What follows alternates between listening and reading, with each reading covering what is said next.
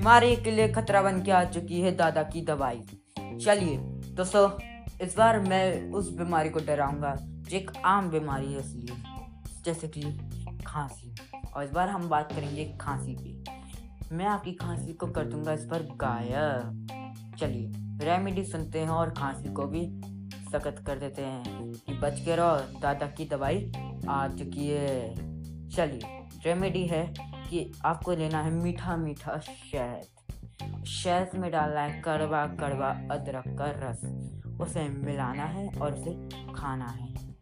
उसे खाकर आपको अपनी खांसी को भगाना है।